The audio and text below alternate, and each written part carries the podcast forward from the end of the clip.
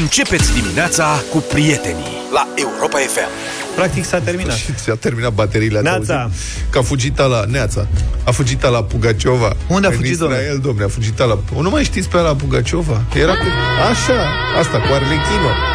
Da, ce tare. Arlechino, Arlechino, nu știa voi mișunim lepte. Arlechino, Arlechino, este glana gradă de mie. Exact. Cam așa e și țara acum. Asta era album duminical, vorba lui Adi Tudor. Nu era album duminical fără să auzi pe Alla Pugacheva. Și de asemenea la Radio România, cum era pe vremuri, era o emisiune muzicală la ora 8. În 4 zile din 5 era cu ceva Alla Pugacheva, mare vedetă în Rusia. A fugit în Israel, a fugit de Putin. A zis că e nasol, că nu știu ce. Ea are, cred că are vreo 80 de ani acum. Să-i dea Dumnezeu sănătate. Mulți ani înainte a plecat cu soțul, care are vreo 40 de ani. S-au dus în Israel. În rest e un circ total cu Shoigu, Sergei Shoigu, sau cum îi spun unii colegi de la alte radiouri, Shoigu. Sergei Shoigu. Dânsul este... Are nume de șogun, așa. A? Are nume de șogun, așa. Da, vai de capul lui. Este ca în bancul cu șogunul. Să ne facem un sepucu în povestea lui Iuri Pascu. Da, deci da. Toată lumea îl caută și pe el și îl caută și pe altul, pe Gerasimov. Ăștia să ia doi de erau în capul mesei. Da. Far away. Da, cred că au căzut de pe scaun undeva. Deci, tovarășul de excursie al lui Putin prin Siberia. Sunt niște filmări, te strici de râs.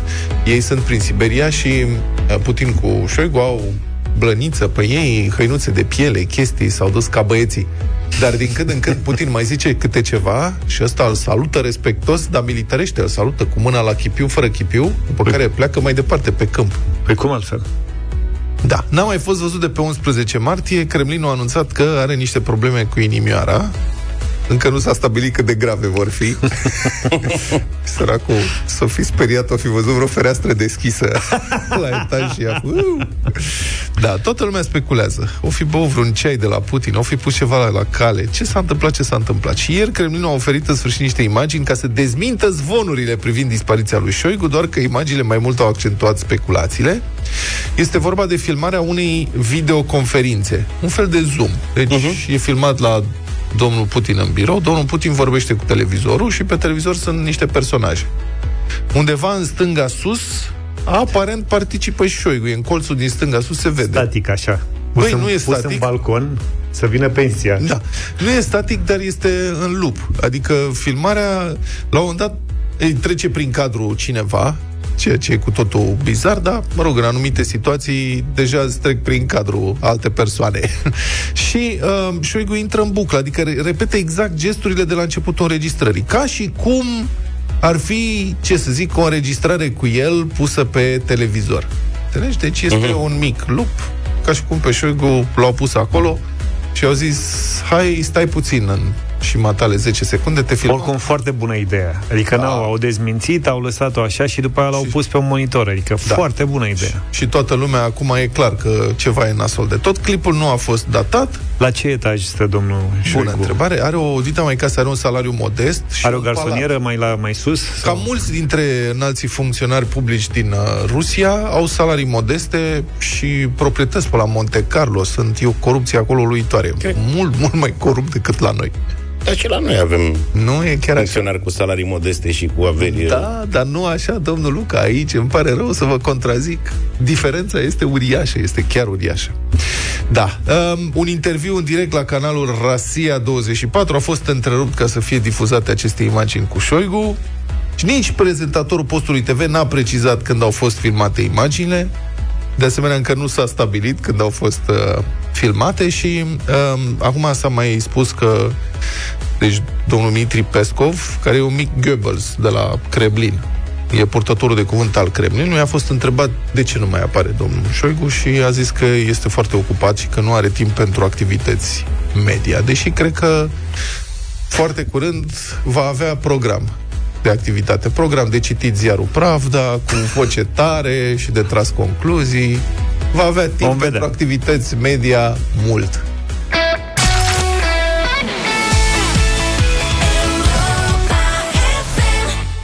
Hang up, 7:31 de minute, sunteți cu Europa FM și Deșteptarea. Viața îți oferă multe surprize, cum e cazul unui domn din Costeș, Vrancea, căruia i-au bătut mascații la ușă, potrivit reclamei. Cine e? Mascații? Ca să-l întrebe de o anumită plântuță din grădină. Ce plântuță, domnule? O plântuță minune. Bili, bili, bang, bang, bili, bang, bang, bili, bang, bang, bili, bang. 50 de centimetri înălțimea la plântuța respectivă. Citez, într-un stadiu avansat de creștere, mugurii erau deja formați, cel mai probabil în aproximativ 30 de zile. Aceasta ajungea la maturitate deplină și era aptă pentru recoltare și consum, au precizat procurorii din Cod Vrancea.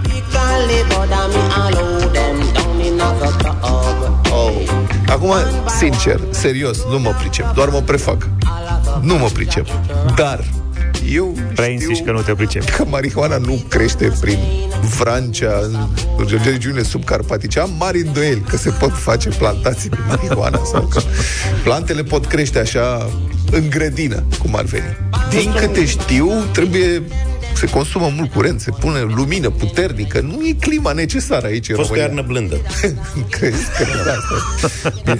Povestea e, să știi, mai veche. Zise alt specialist. Da. Deci nu cred că crește așa, știi? Poate că era cânepă de aia de care făcea și bunicul, cultiva cânepă tehnică, din care se făceau... Așa spunea ție. Și vezi pe bunicul, adevărul că... Ia uite, ne poate. Ce tehnică. Asta tata e cânepă tehnică. Nepoate. Da. Și cum te cheamă? Vasile Drăgan Lulea. Da. Știi că numele bunicului era Lulea la mine. Da. Uite, venit vezi? De la bunicul lui, care aparent avea o lulea. Și de asta și nu fuma niciodată cânepătei cu ea. Nu, dar acum știi că am avut o mulțime de cazuri cu tot felul de persoane care aveau cânepă în curte, cânepă tehnică, și descinde de icotul. Mamă, ai cânepă, stai, brec, fac sfoară, adică serios. Bun. Domnul, luat la întrebări, domnul cu plântuța în curte, a spus polițiștilor, și ăsta șmecher, că nu e a lui, ci, citez, este dată de la Dumnezeu. Bravo. Iar când polițiștii au remarcat, da, ce bine îngrijită și stropită era plântuța, dânsul a explicat că, citez, vine câte un înger și o udă în fiecare zi. Înger, îngerașul meu, calțe. Calțeluși că păru, creți? Fură rasa din coteț. Nu ia asta, Doamne, nebun, nu vă lase pe el, da. Deci vine îngerașul și ăla șmecher, bine, sigur, uneori îngerul venea călare pe cât un dragon albastru cu buline roșii. Cred că mai mereu. Da, povestea este foarte complicată. Mă rog, omul cumpărase casa de la altcineva, se mutase, încă nu plătise tot. Vânzătorii s-au supărat, au chemat poliția. Poliția a văzut plântuța. În fine, de ale vieții. Dar acum, serios, ce te faci dacă e o casă cu grădină? Nu te pricep la plante. Da. Eu, de exemplu, dacă aș cumpăra, să zicem, o casă cu grădină și înăuntru, în curte, ar fi niște plante, băi, sincer, le-aș lăsa acolo, adică... Tu ți-ai dat seama că bunicul a avut cânepă tehnică. Bunicul era priceput la de-astea. Nu eu. Dânsul doar a stropit ce era de stropit. Și sigur, unii mai au și noroc în viață, dintr-un anumit punct de vedere.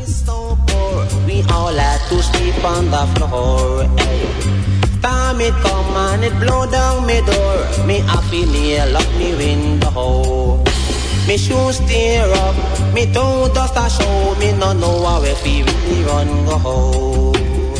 Mama tell me no rob broke store, police beat you, make your back sore. Hey, dang dang diddy dang dang, giddy bang gang, giddy men, better boy, better be the better. Hey, better boy, better boy, better get a coin, better him.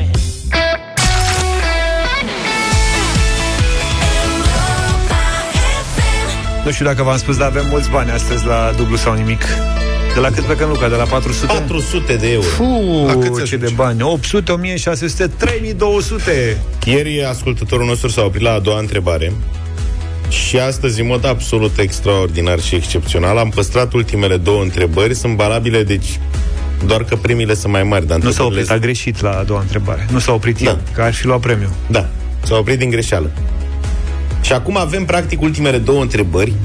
Cea de 3200 și a de 2400 sunt alea de ieri. Da, foarte tare. În rest, nu trebuie să vă lăsați păcăliți, pentru că noi aici în studio avem o discuție aprinsă pe cu totul și cu totul alt subiect. Da.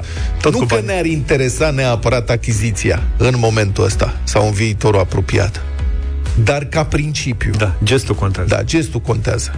Și anume, am pornit de la o întâmplare, e o știre, că primăria sectorului 6 vrea să schimbe niște regulamente de-astea de urbanism, nu știu ce regulamente, vor să dea o hotărâre prin Consiliul Local, primăria sectorului 6 din București, evident, prin care ar urma să oblige viitorii proprietari să cumpere și loc de parcare odată cu apartamentul nou. Dacă își cumpără cineva apartament nou, să cumpere și loc de parcare, indiferent dacă omul respectiv care cumpără sau familia are sau nu mașină.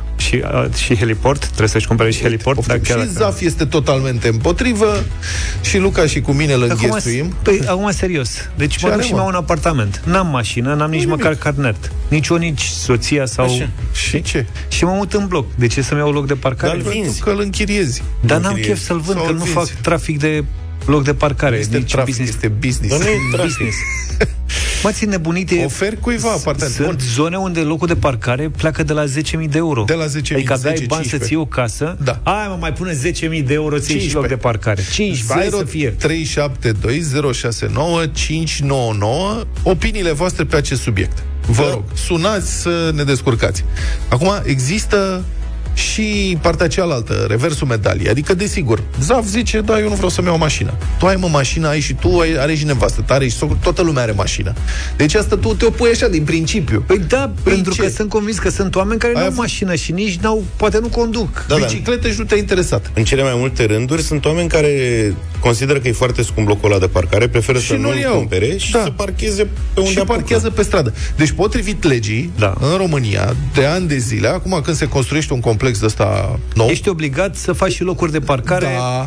Să faci locuri de parcare. Da. Pe principiu, dom'le, hai să nu mai parcăm toți în stradă. Adică, dacă tot avem mașini, hai să parcăm la locul de parcare asigurat de bloc. Total de acord cu tine. Și ce se întâmplă? Se întâmplă că omul vine și spune, eu nu cumpăr locul ăsta de parcare, că e 15.000 de euro. Scump, într-adevăr, e scump și mie mi se pare scump. Lasă-mă că las mașina pe străzi. În fond, ce? Și rezultatul e că parcările stau goale, inclusiv parcările publice, subterane, cel puțin în București, nu știu cum e în alte orașe, dar în centrul orașului, în piața Universității, de exemplu, parcarea e în permanență goală, în schimb, pe străzi în jur se aglomerează toți.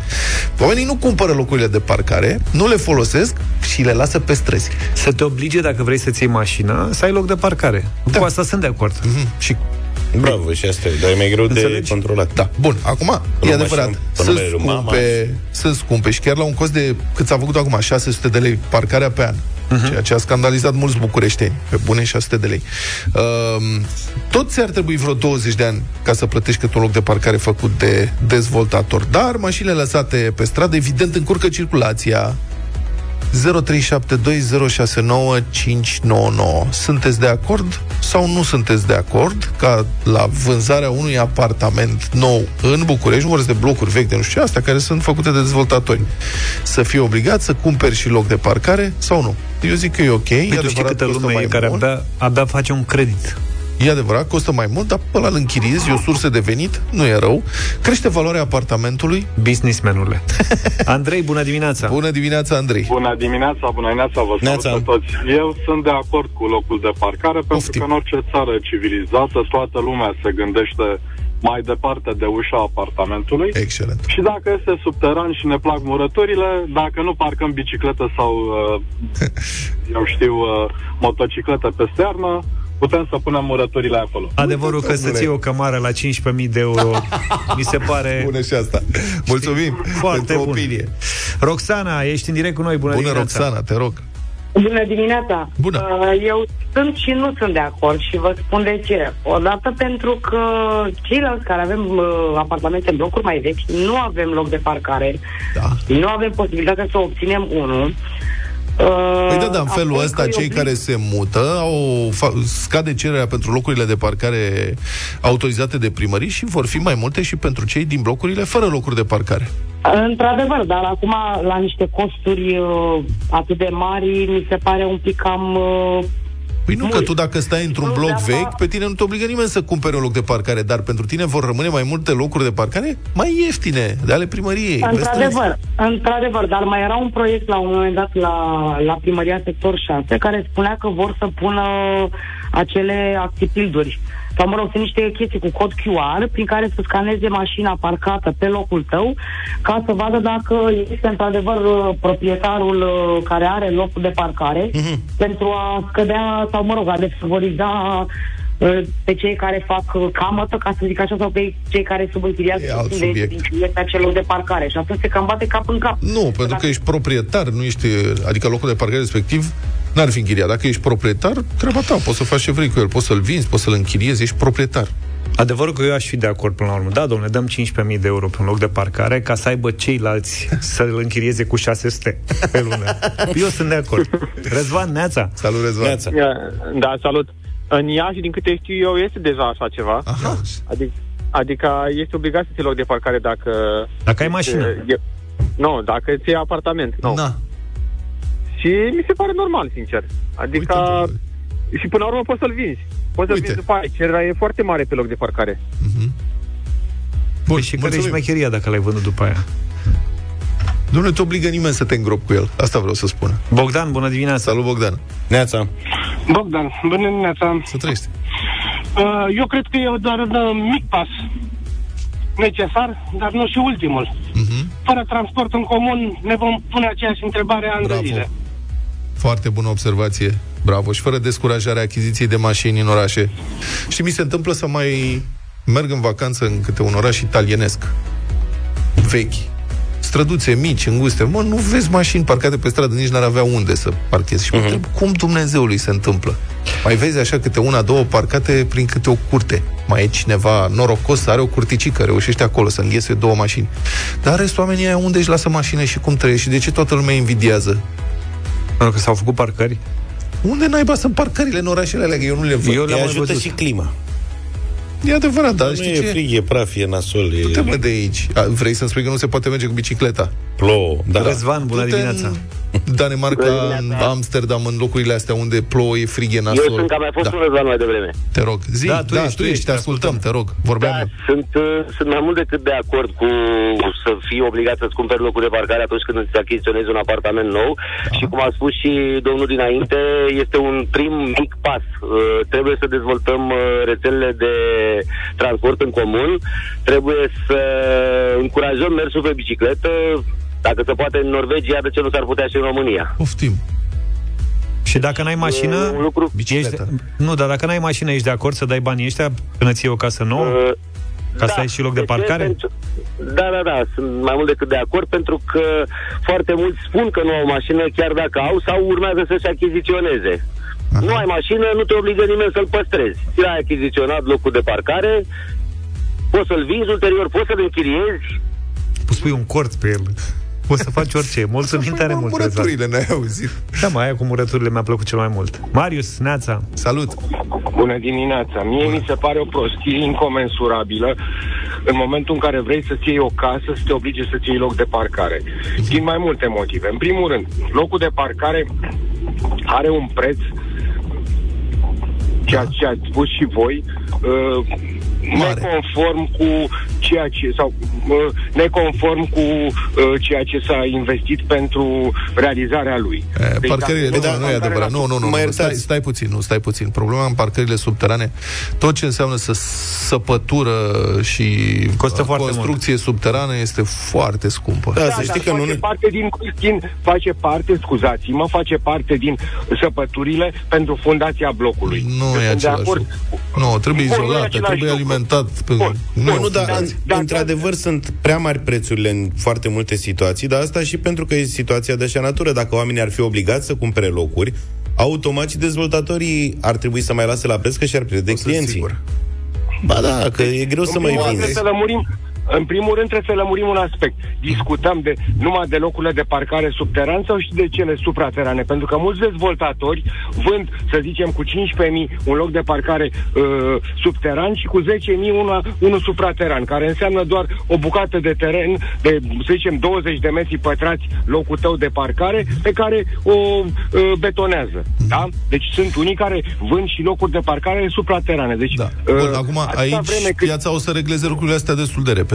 Adică dacă chiar va trebui să cumperi 2 metri pătrați cu 10.000 de euro, probabil că lumea nu va cumpăra. Era o afacere bună pe vremuri. Vă mai aduceți aminte? În București, în anii 90, cu parcările publice. Da, mai târziu chiar de anii 90. Cu domnul Cocoș și domnul Andrei și parcările Dali. Excelente. Tragem o linie pe trotuar, încasăm bani. Excelente. Marian, bună dimineața! Bună dimineața! Bună dimineața! Salutare! Lucrurile sunt undeva la mijloc. Da. Toată lumea are dreptate. Contează ce situație te găsești în momentul în care trebuie să iei decizia de a cumpăra un astfel de loc de parcare. Da. Eram în Viena și mă întorceam seara, ne prindea 11 noaptea pe stres. Și am văzut pe cineva care se uita pe la mașini. M-am apropiat, era un polițist, da. Mai exact o polițistă. Și verifică dacă au tichetul de parcare. Exact.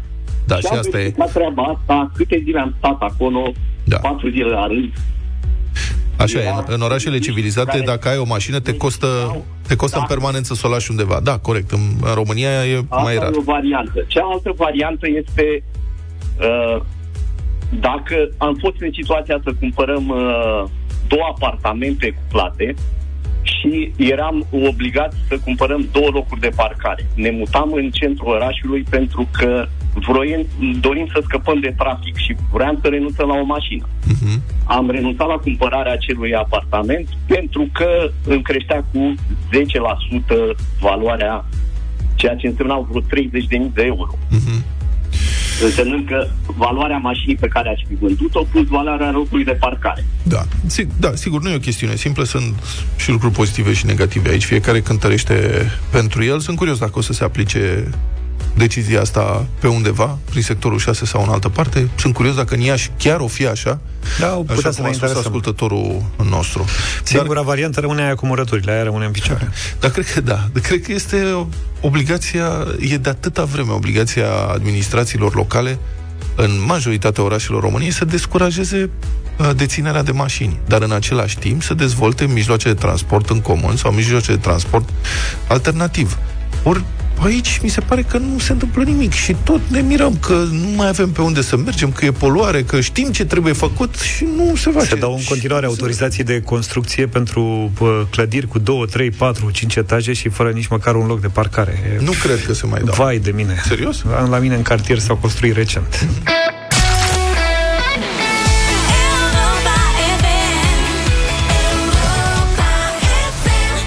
Republica Fantastică România la Europa FM. În Republica Fantastică România s-au făcut multe stadioane în ultimii ani. În nostre patrie sau în noastră patrie, se multe stadioane sunt. Celebre stadioane chiar în weekend se inaugurează. Ah, stai că vorbim luni.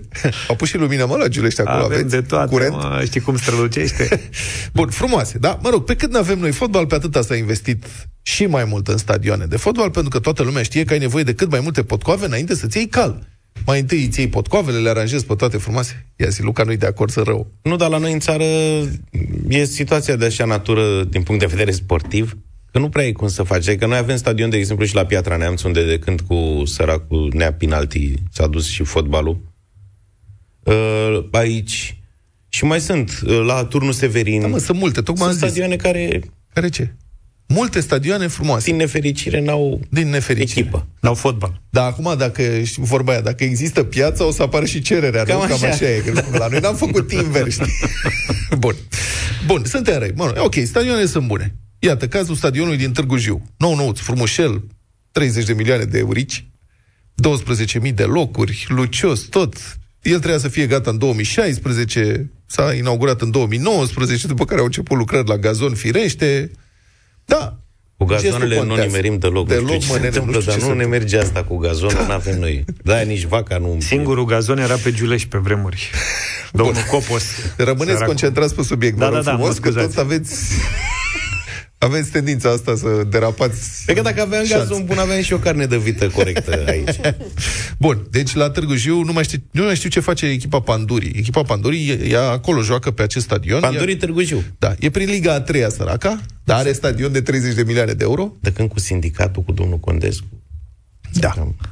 Bun, s-a sperat un timp că măcar unele meciuri ale naționalei se vor putea disputa aici, pe acest stadion foarte frumos, doar că ce să vezi, el, unul dintre cele mai noi și mai moderne din Oltenia, dacă nu chiar în țara întreagă, ce să mai zicem, nu a putut fi omologat UEFA pentru meciuri internaționale. De ce s-a întâmplat asta? Scrie Observator News. De ce? Pentru că o sumedenie dintre spațiile de lucru din arena au fost atribuite funcționarilor din oraș. Avem un stadion, ce facem cu el? Fotbal n-avem. Hai să... Deci, să-l împărțim. Birouri.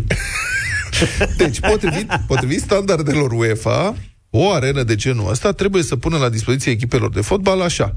Să fie birou de presă, sală de lucru, birouri pentru oficial, cabinet medical, cabinet control antidoping, sală de conferință și așa mai departe și așa mai departe. Sunt niște cerințe. Vin oamenii de la UEFA ca să facă o clasificare sau ce se... Bun.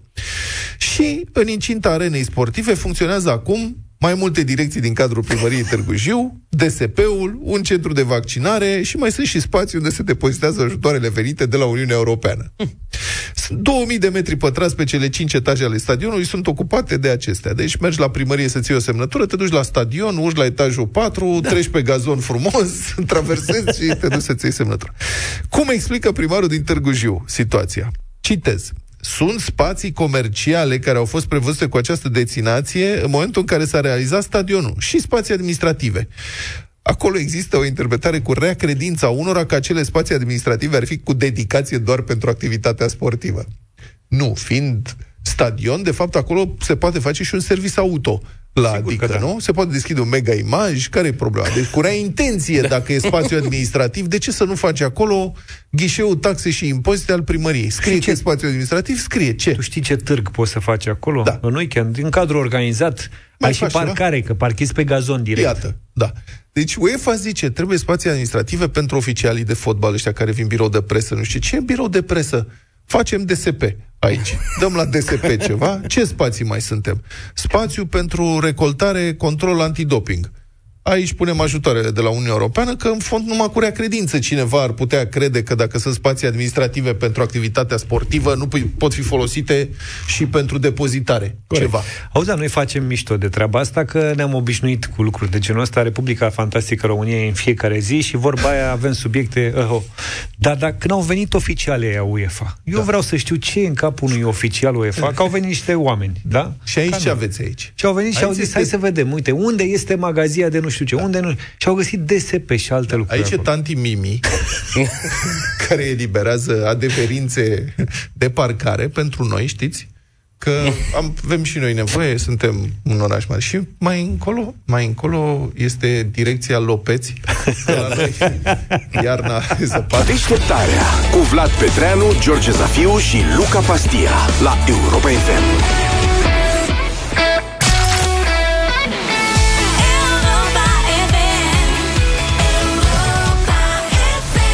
Bună dimineața, 8:19 în deșteptarea, ne pregătim pentru dublu sau nimic, 3.200 de euro, mare premiu astăzi, înscrieri pe europafm.ro, dar ne pregătim și de bătălia hiturilor. E o piesă nouă care îmi place foarte mult, piesă românească, da. Și am constatat că sunt mai multe apariții noi de bună calitate în spectrul muzical românesc, fapt pentru care astăzi la bătălia hiturilor propun ultimele modele din spațiul audio românesc. Eu vin cu DJ Project și Ema cu 2A, care are o voce senzațională, îmi place foarte mult. Piesa se numește La timpul lor.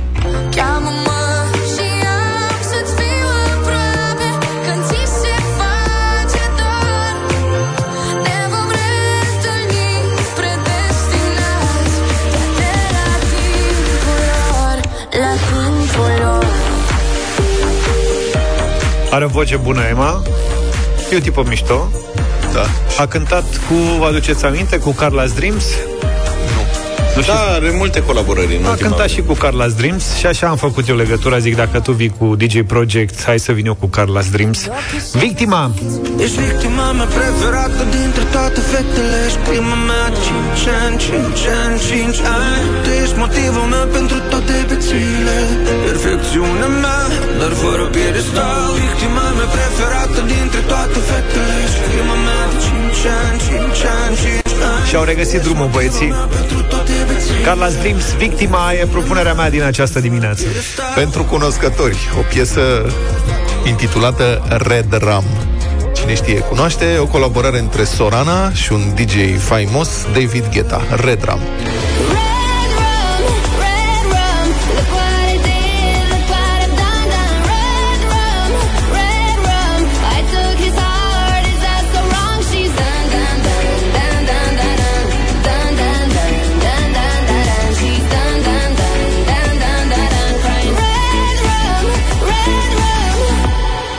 Asta nu era vorba de piese românești? A luat Guetta cetățenia? E, nu, da, Sorana e... Nu știu ce să răspund la asta. Suntem internaționali, suntem globalizați, suntem europeni. Sorana e de-a noastră? Suntem civilizați. Da. Așa cred. Nu bine, domnule, nu e, merită. Nu-i, da, merită. 0372069599. Nu știu cu cine să începem, că nu știu care și cum. Ia o linie, ăla îndemplă. Da, uite, începem cu Lucian. Bună dimineața. Salut. Bună dimineața, dragilor. Bună. Astăzi votul meu merge către Vlad. Vă mulțumim foarte mult, cine știe, cunoaște. Dan, bună dimineața. David Guetta. Bună dimineața, băieți. Lucacito vine tare pe turnantă. Votez cu Luca, felicitări. Irina Begu. Mulțumesc, da, bravo Irinei. Alexandru, bună dimineața. Bună, Alexandru. M-am trezit cu DJ Project. Salut, Alex. Dimineața asta, așa că DJ Project. Mulțumim. Claudia, bună dimineața. Bună, Claudia. Bună dimineața, Carla's Dreams Forever. Carla's Dreams Forever, așa este. Mulțumim tare mult, Claudia. Andreea, ești în direct. Bună, Andreea. Dreams. Bună dimineața, Andreea. Bună dimineața, Ema cu predestinați. Ema, vă mulțumim. Cu predestinați? Păi stai că asta e la timpul lor. Nu ne băga în ceață. Cu ce piesă votezi? Cu asta. Ema. Ema. Cu Ema. Ema. Dă-i seama când se cineva... duce Ema și... Cum vă numiți? Ema... Cum Ema? E, câți de ani? E nume de scenă, mă. Ema. Am avut vot de la Alexandru pentru DJ Project. Da, Dan a votat pentru Ema tine. Și în total s-a câștigat frumoasă piesă.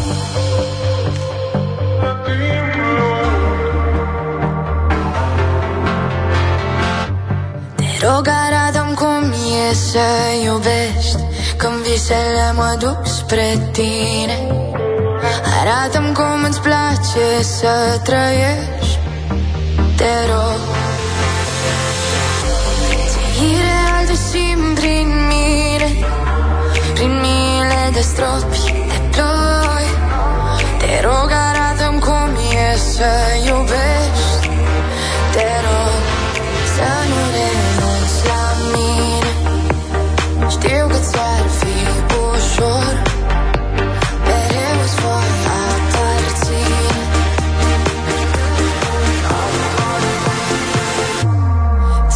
Sărutul strâns la pieptul tău, când ți se face dor. Ne vom reîntâlni predestinați, toate la timpul lor. Cheamă-mă și am să-ți fiu aproape, când ți se face dor. Ne vom reîntâlni predestinați, toate la timpul lor. La timpul lor.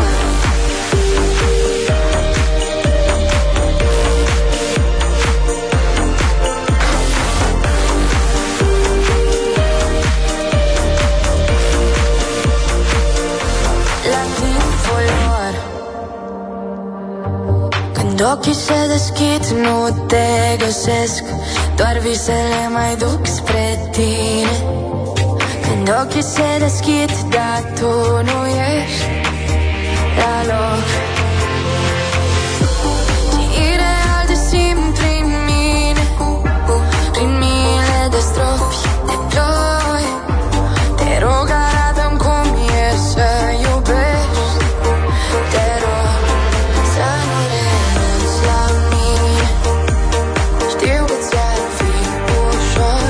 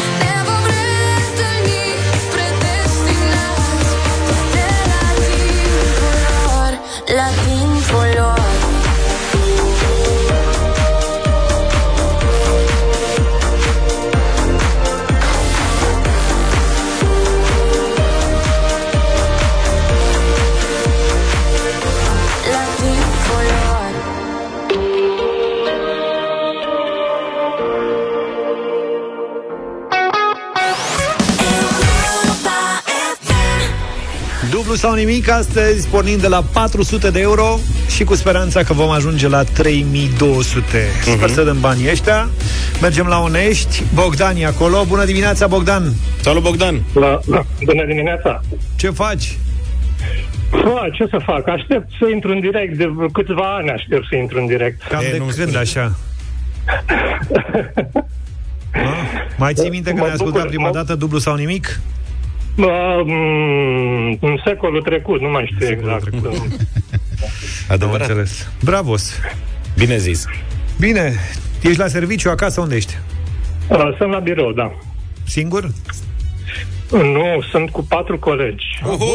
Bună dimineața, colegi! Bună dimineața! Bună dimineața! Salutare! Nu știu ce să zic. Dacă vreau să le zic și pe nume, nu? Te rog frumos, Bogdan. Să nominalizăm echipa. Deci este Janina, cea mai tânără dintre noi. Bună, Janina! Bună! Este Cristi, care este aproape de vârsta mea. M-a auzit? Cristi, da, te-am auzit. Este Paul, care este cel mai tânăr băiat dintre noi. Bună, Paul! Salut, Paul! Câți ani are Paul? Paul are 30 de ani. Mulți înainte. Și cine mai e? Și este Luminița. Bună, Luminița! Bună! Mi-a plăcut o prezint. Și cu ce vă ocupați voi? Bine că nu sunteți 30. Lucrăm la primărie și ne ocupăm de proiecte europene. Frumos! Primăria din Onești. Și care e cel mai mare proiect european pe care îl administrați, de care vă ocupați acum? Am avut un proiect în derulare de vreo 12 milioane de lei acum, dar avem și acum în implementare, așteptăm. Da, dar care e? Pentru?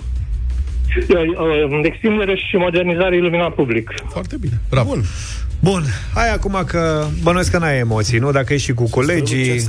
Hai de capul meu, plin de emoții. Uite, vine Luca acum cu niște întrebări simple și eliminăm emoțiile.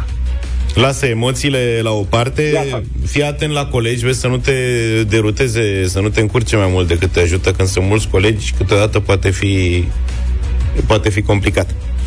Hai să începem atunci. Mult succes! Mulțumesc!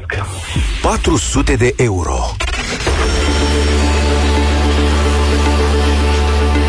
Bogdan, te concentrezi pentru prima întrebare de astăzi, care valorează un premiu important de 400 de euro, atât cât ar fi într-o ediție normală la a treia întrebare. Așadar, Bogdan și colegii. Dar tu, Bogdan, trebuie să rostești răspunsul final și corect, da? Am înțeles. Cum se numește momentul din an când ziua și noaptea sunt egale în orice loc de pe pământ? Echinocțiu. Ne-ai dat ceva emoții. Nu e solstițiu? Să vin cu un răspuns. Nu, solstițiu e când e ziua cea mai lungă. Corect.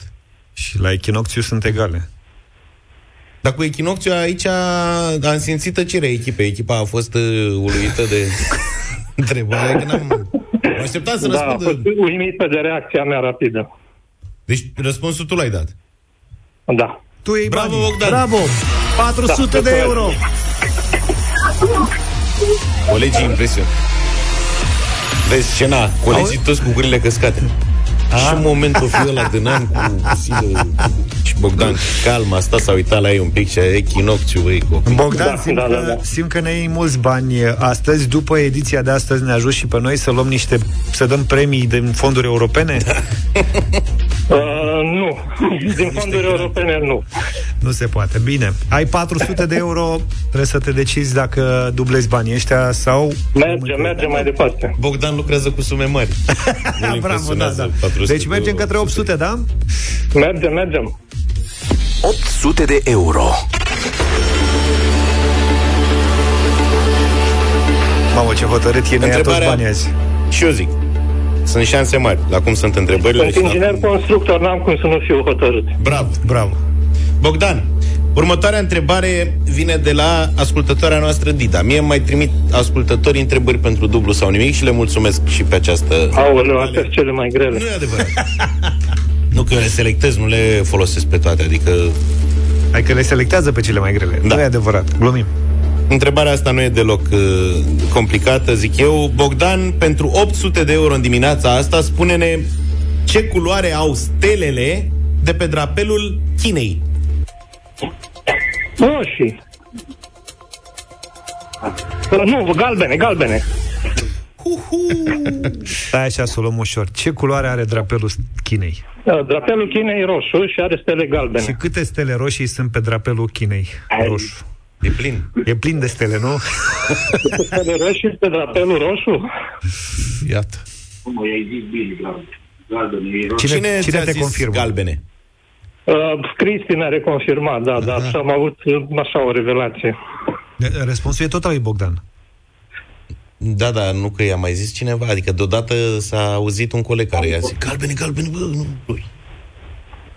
Bravo, galbene sunt. Yes. Ai 800 de euro. Domnul inginer, da, aveți 800 de euro. Mulțumesc. Cum facem mai departe? Pe la ureche? A fost... Da, l-am simțit așa. I-am simțit vântul când pe la ureche, da. Eu aș merge mai departe, sincer. Păi cum? Bravo. Păi și ce te împiedică să mergi mai departe? Păi mă împiedică nimic. Adică mergem mai departe. Bravo, domnule. Ești hotărât 100%, da? Da. Bravo. 1600 de euro. Vă mulți, mămică. Nu prea doreau să-mi schimb mașina noastră, așa că...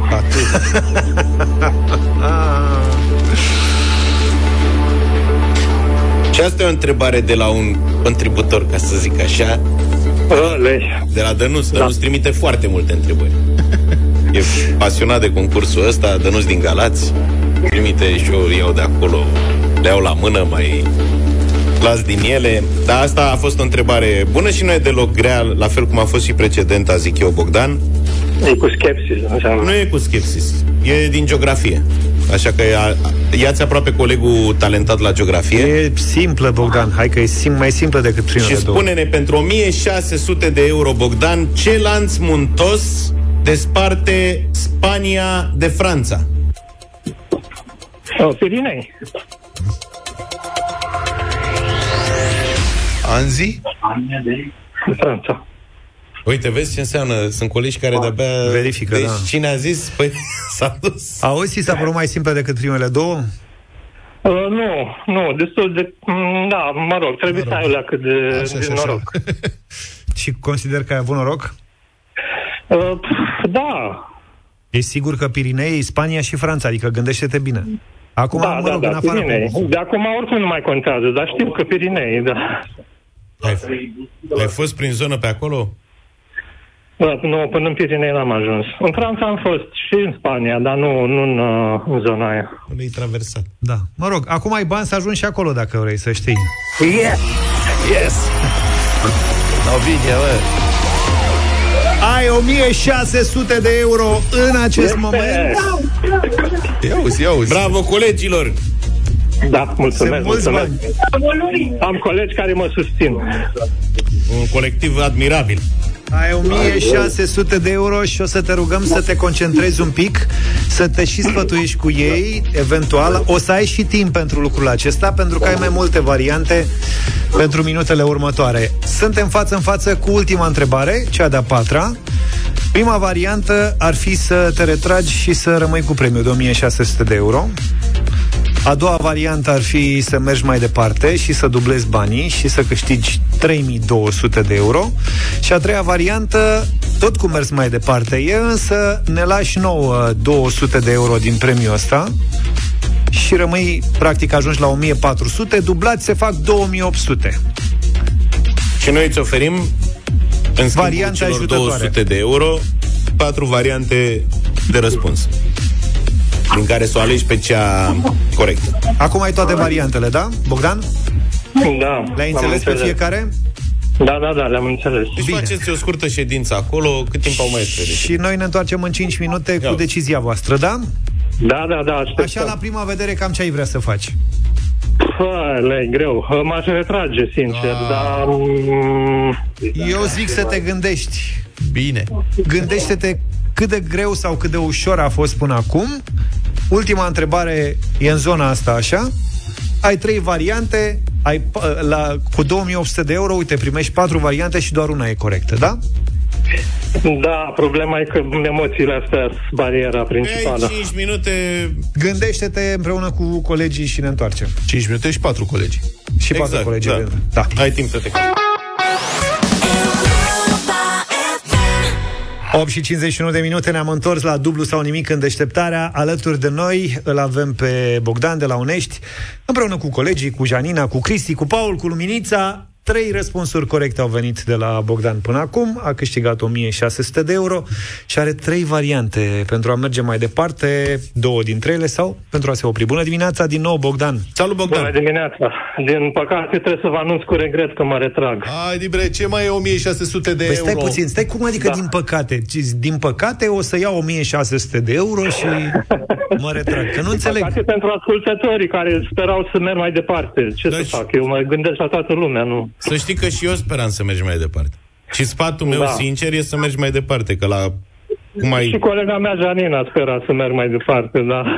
Fii atent, îți propun așa. Noi zicem întrebarea și dacă știi răspunsul, ne dai nouă banii? Restul de bani, da, zic da. Vouă. Dă-ne nouă restul. Da. Nici o logică. Nu știe, dacă nu știe, nu știe. Ce bună e asta. Da. Bogdan, să știi că, uite, dacă te uitai pe Facebook, pe live-ul din studio, găsești și acolo multe sfaturi de la ascultătorii noștri. Majoritatea recomandau să mergi mai departe, probabil de dragul jocului. Da. Lor le-am zis fac și eu când ascult la radio, tot așa fac. Recomand să merg mai departe. Da. Nu, atâta că tu ai oportunitatea astăzi de a primi asta cu variante ajutătoare și asta contează foarte mult, adică... Da, asta e o noutate, ce-i drept. Da. Da. Ce să zic. Eu de asta spun că erau niște bani buni. Ce faci cu 1600 de euro? Păi v-am zis, cred că-i păsesc și poate la vară vând mașina și mi-au alta. Și cu 3200 ce-i face? Îmi iau alta mai bună. Haide, mă, curaj, un pic. Vezi? Curaj, încearcă. Eu zic să încerci asta, să pleci serios de la 2800. Dă-i înainte. Deci, răspunsul tău final, Bogdan, mergi mai departe sau te oprești? Mă opresc. 1600 de euro, bani frumoși câștigați de Bogdan în dimineața asta. Banii merg la Onești, felicitări. Mulțumesc. Bravo, Bogdan. Ai că nu e rău, dar... bine. Mai avem un minut, Bogdan, ca să vezi ce-ai pierdut. Sau ca să vezi cum ai pierdut 1600 de euro. Hai să vezi imediat. Ne ajută Luca. N1200, că sigur ai fi mers cu variante ajutătoare dacă era să continui. Hai, vă concentrați, da? Să fie Ce variantă vrei să simulăm? Cu variante ajutătoare sau fără? Nu, fără. Bine. Hai, să vedem. De acum atâta e. Uite, Bogdan. Cărui domnitor îi este atribuită celebra frază "Dacă voi nu mă vreți, eu vă vreau" într-un roman scris de Costache Negruții? Alexandru Vodă-Lăpușneanu. Să trăiești. Bravo, felicitări. Bravo. Cum te simți, Bogdan? Așa, am senzații împărțite. Am înțeles. Băi, suntem răi acum, dar bucură-te de banii ăștia, ai câștigat 1600 de euro în dimineața asta. Vrei să spui și variantele ajutătoare? Erau Mihai Viteazu, Constantin Brâncoveanu, Alexandru Lăpușneanu și Radu cel Frumos. Adică vezi că și de aici te duce cumva către răspunsul corect. Am preferat să nu risc. Felicitări. Băi, foarte bine. Felicitări. A avut emoții, i-a trecut glonțul pe la ureche, de fapt la vreo două întrebări. Cu steluțele? Și cu steluțele și mai înainte, că a dat răspunsul destul de târziu. Una peste alta, bun, 1600 de euro, cel mai mare premiu de până acum al ediției. Bună dimineața, 9 și 9 minute. Da. E un frig în studioul nostru, ceva de speriat. Mi s-a explicat că așa trebuie să fie frig ca să funcționeze echipamentele. În principiu să funcționeze echipamentele, noi deja nu prea mai funcționăm. Singurul care este anormal e Zafiu, care stă în chiloți. Da. La 2 grade. Dimineața am fost primul care am remarcat frigul de aici și ai zis că n-am proteine și că Băi, n-ai proteină. La tine s-a simțit mai repede. Tu să taci. Cum aș putea să stau în tricou în studio dacă ar fi frig? Există o afecțiune de asta. Oameni care, știi, nu ei, dacă sunt peste 5 grade, lor le e cald. Da. Deci eu sunt echipament care funcționează. Tu ești defect. Da. Deci tu ești de asta cu butoane, tu dai în butoane acolo, da. Eu și cu Luca nu o să mai putem vorbi curent. Adevărul că țin, uite, prin butoanele astea ei se căldurică și țin. Dacă stai liniștit locului, să știi, lipit de scaun, încep să te simți ok. Deci încep să levitezi. Mâine mi-aduc păturica aia. Pled cu de la de se pune în priză. Da. Să știi. Și mă învelesc cu el aici ca să pot să zic ceva la radio. Cum ar fi culinaria. Culinaria astăzi. Ce gătim astăzi? Gătim mâncare, nu știu dacă este ucraineană, dar are nume. Este pui Kiev. De fapt, pui Kiev, cum îi spun acum, că ucrainenii nu spun Kiev, spun Kiev. Și când eram eu mic, se numea pui Kievskaya. Da. Deci e Kievskaya, nu știu ce e, pui Kiev. În meniurile restaurante, orice restaurant cu ștaif avea pui Kievskaya, da, lângă cordon bleu. Dar este astăzi avem o rețetă de pui Kiev care este cu un chichirez mic. Pentru că puiul Kiev, în general, știți ce este? Este un șnițel gros de piept de pui în care se vâră unt aromat. Da. E cum e cordonul bleu cu șumpeș cașcaval, ăsta e cu unt aromat. Așa. Cam... Și cum se face untul aromat? Se lasă la temperatura camerei, nu la noi în studio, că la noi nu se decongelează niciodată, dar se lasă la temperatura camerei, într-o cameră normală, vreau să spun, până se moaie și după aceea se pune înăuntru pătrunjel tocat, usturoi, obligatoriu usturoi, pisat, sare, piper, poți mai pui ceva dacă îți place alt condiment, nu știu, eu mai pun chimen din când în când, niște semințe de chimen, că îmi place gustul. Și mi-e și foame de la frigul ăsta, că am consumat multă energie. Pui chimen în untul aromat în general, da, sau când faci pui Kiev? Când fac unt aromat și pui Kiev. Okay. Cum prind ceva de pus chimen, pun chimen. Îmi place mult chimen. Și ăla după aia se rulează așa într-o folie de plastic, de pildă, sau de hârtie, sau trebuie să faci un tubuleț, cât un deget grosime sau puțin mai gros și îl dai puțin la rece ca să se întărească. Și după aceea în pieptul de pui, jumate de piept de pui, cum ar veni, da? Că pieptul vine cu două jumătăți. Da. Jumatea stângă, jumatea dreaptă. Alegi una dintre ele, fie stânga, fie dreapta, cum te simți tu. Și faci un buzunărel așa pe mijloc cu cuțitul, bagi înăuntru untul ăla aromat și după aia mai departe faci ca la șnițel. Făină, ou, pesmet, de fapt făină, ou, pesmet și după aia îl prăjești frumos în ulei. Aici e problema. Sau dacă nu vrei să-l prăjești în ulei, în principiu se face așa, se prăjește în ulei și după aia se dă la cuptor. 10 minute, la cuptor 180-200 de grade, cât să se facă până în mijloc. Să se pătrundă că e gros, da. Și după aia când îl tai, iese untul ăla topit, aromat, mamă, este nebunia de pe lume. În contextul actual. Da. Mă, nu vrei în ulei, e ok, poți să-l faci și la cuptor să-l rumenești. Nu iese la fel. Fă-l în untură. Și problema e că el fiind gros... Da. Spre deosebire de șnițel, da, necesită o cantitate de ulei foarte scumpă. Când faci de azi, la cât e uleiul, trebuie cam spre jumătate de sticlă de ulei să prăjești, da, niște pui Kiev. Se filtrează și se recuperează. Tu nu filtrezi și recuperezi uleiul? Da, nu mai filtrezi. Uite, vezi, să știu că eu mi-aduc aminte. Tata făcea cartofi prăjiți și ce mai făcea el în baie de ulei și uleiul ăla era bun foarte mult timp. Asta, da, devenea foarte gustos. Să știi. Da, exact. Eu, când mâncam cartofi prăjiți, ani de zile în urmă, că n-am mai pățit, puneam în scaun, serios, dar nu m-am ținut departe. E și uleiul scump. Și mai zine Pinocchio. Da. Puneam în scaun cam 3/4 de litru de ulei. Da. Și după îl țineam, tati, vreo 3-4 săptămâni, asta, în timp în care făceam de 10-20 de ori.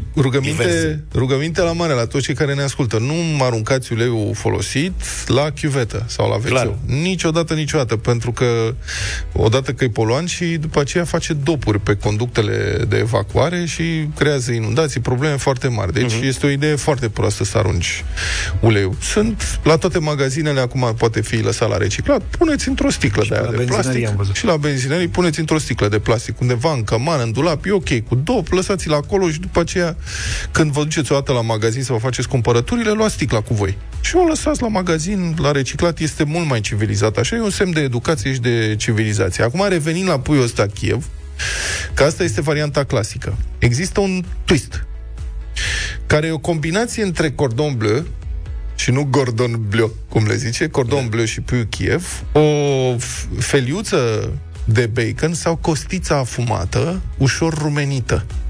Mai înțeles? Și ce faci? Păi aia, când vâri untul aromat, în pieptul de pui vârșii costița afumată acolo rumenită sau felia de bacon rumenită, înțelegi? Cordon bleu este cu șuncă și cașcaval, dar nu sunt rumenite, ele se topesc înăuntru, pur și simplu. Asta este piept de pui, șnițel de piept de pui, dar în interior are unt aromat și costiță afumată rumenită.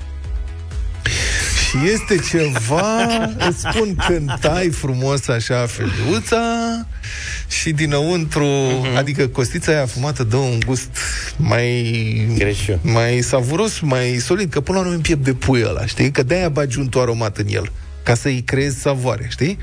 Dacă pui și costița așa afumată, nu automată, de la fript. Nu te pierde, stai lucid. Da, stai lucid. Piure. Mamă, ce foame mie. Piure dacă vrei la asta, sau cartof copt. Dacă și nu, cartof prăjit de la dulceag, așa. Sau cartof prăjit, sau pentru cei preocupați de dietă, salată. Deci îți faci un șnițel cu pesmet, unt, nu știu ce, și mănânc o salată la el. Bine, mi se pare mie sau s-a încălzit în studio? Nu s-a încălzit nimic. A? Trebuie să facem neapărat ceva. Bine. La final, tradiționalul poftă bună la cafeluță.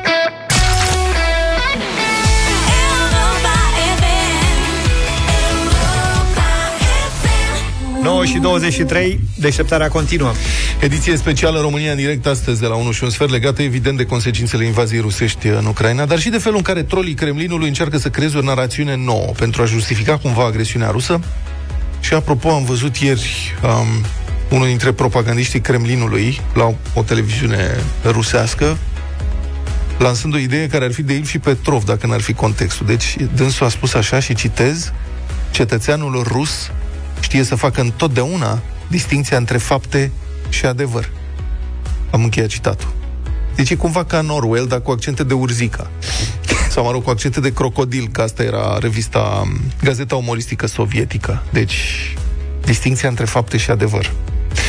Bun, revenind, evident există și în spațiul nostru public portavoci care încearcă să amplifice propaganda Kremlinului și fac o grămadă de gălăgie. Cătălin Striblea, bună dimineața! Salutare, bună dimineața!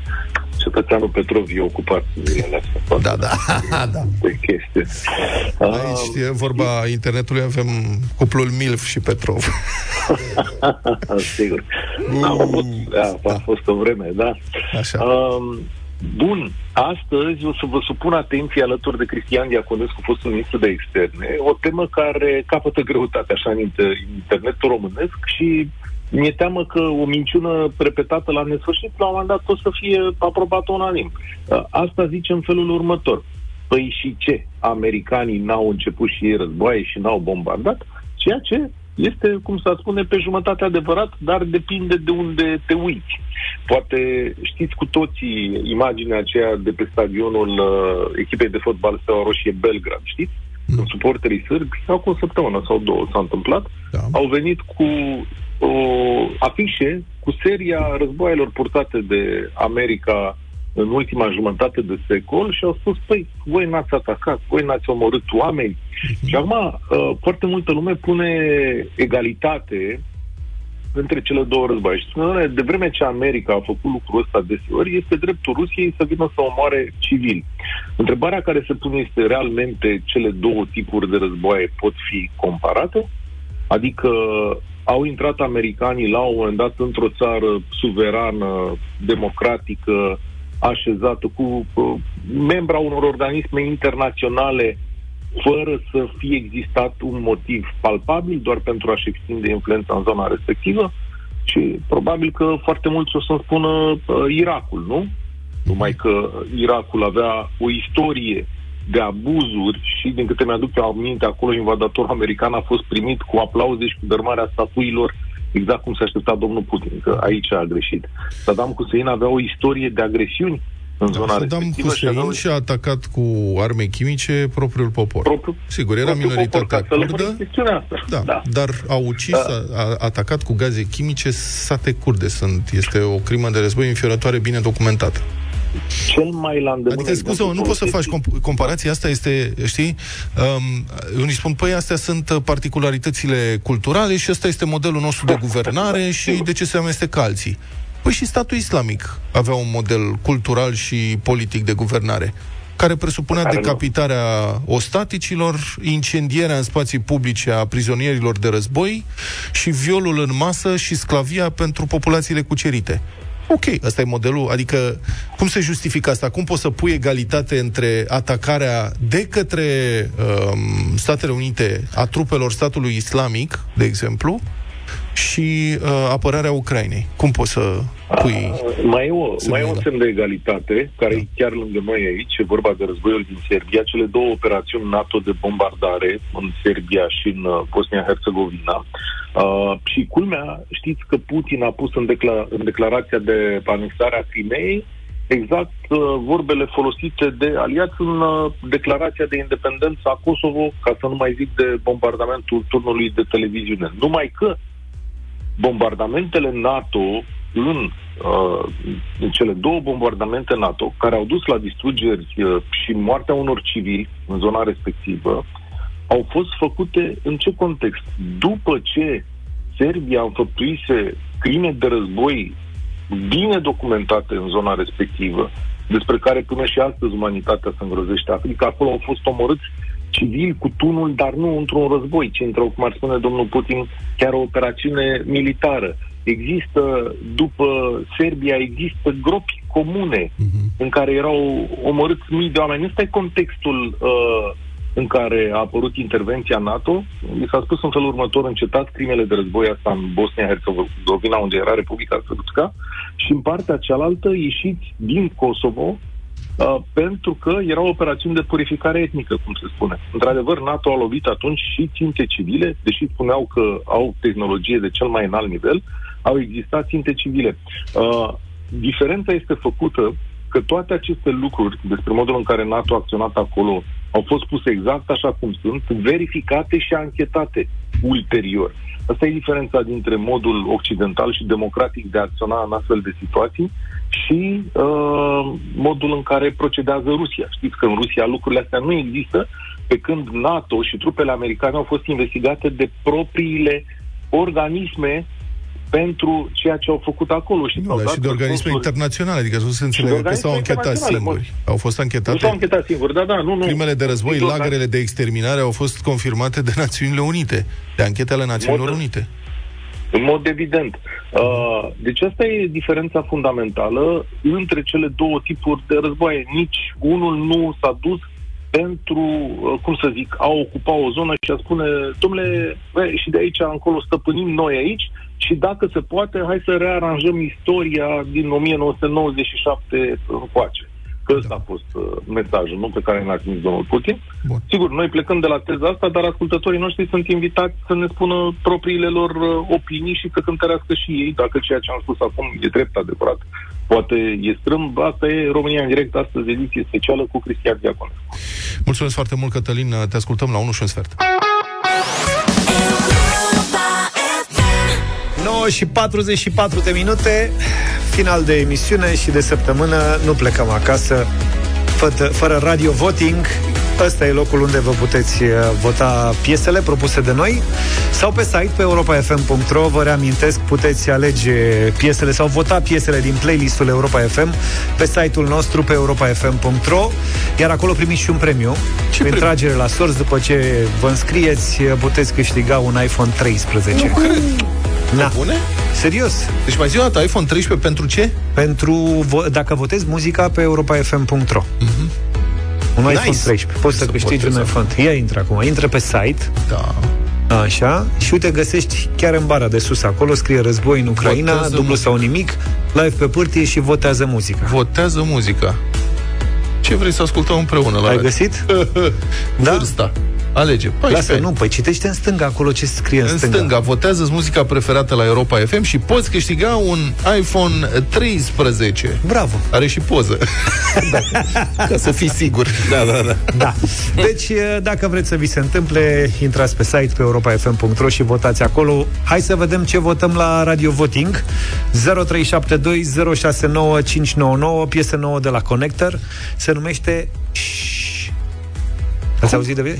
Așa se numește? Așa se cheamă piesa, da. Hai să vedem.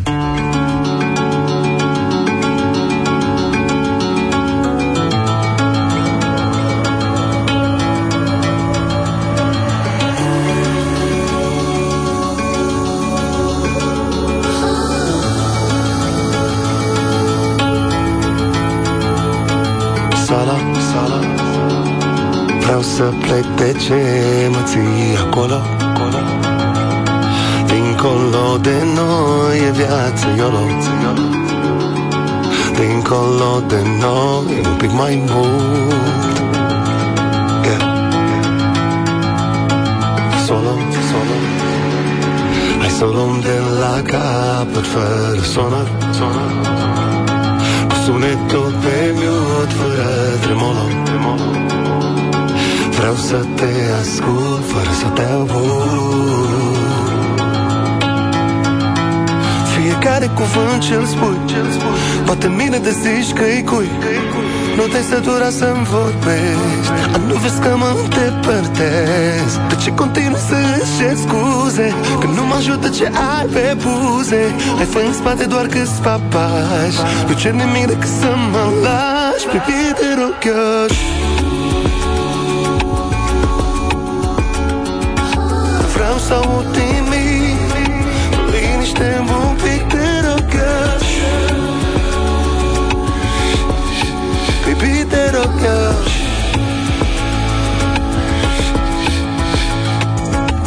Fac meditații și rugăciuni, fă cât pot de muncă să nu mă alerge mintea. Că mintea mea ești mereu doar tu, doar tu mă faci să îmi pierd și să-mi găsesc chiar lumea.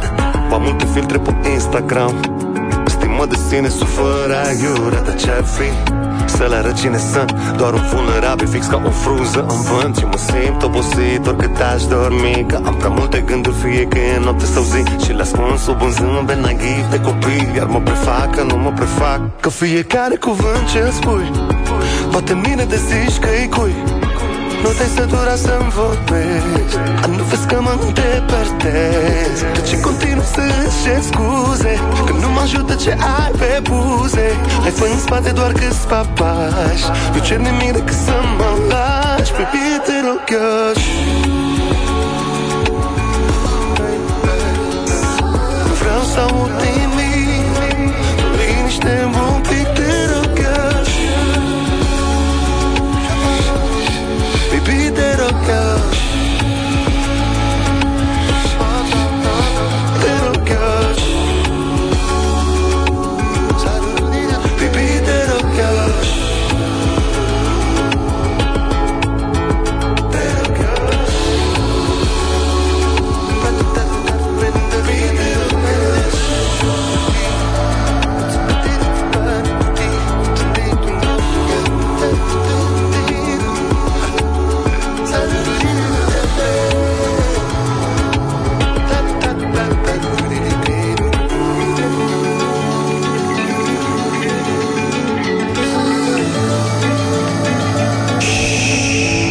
Și 49, Connector și o piesă nouă la Radio Voting.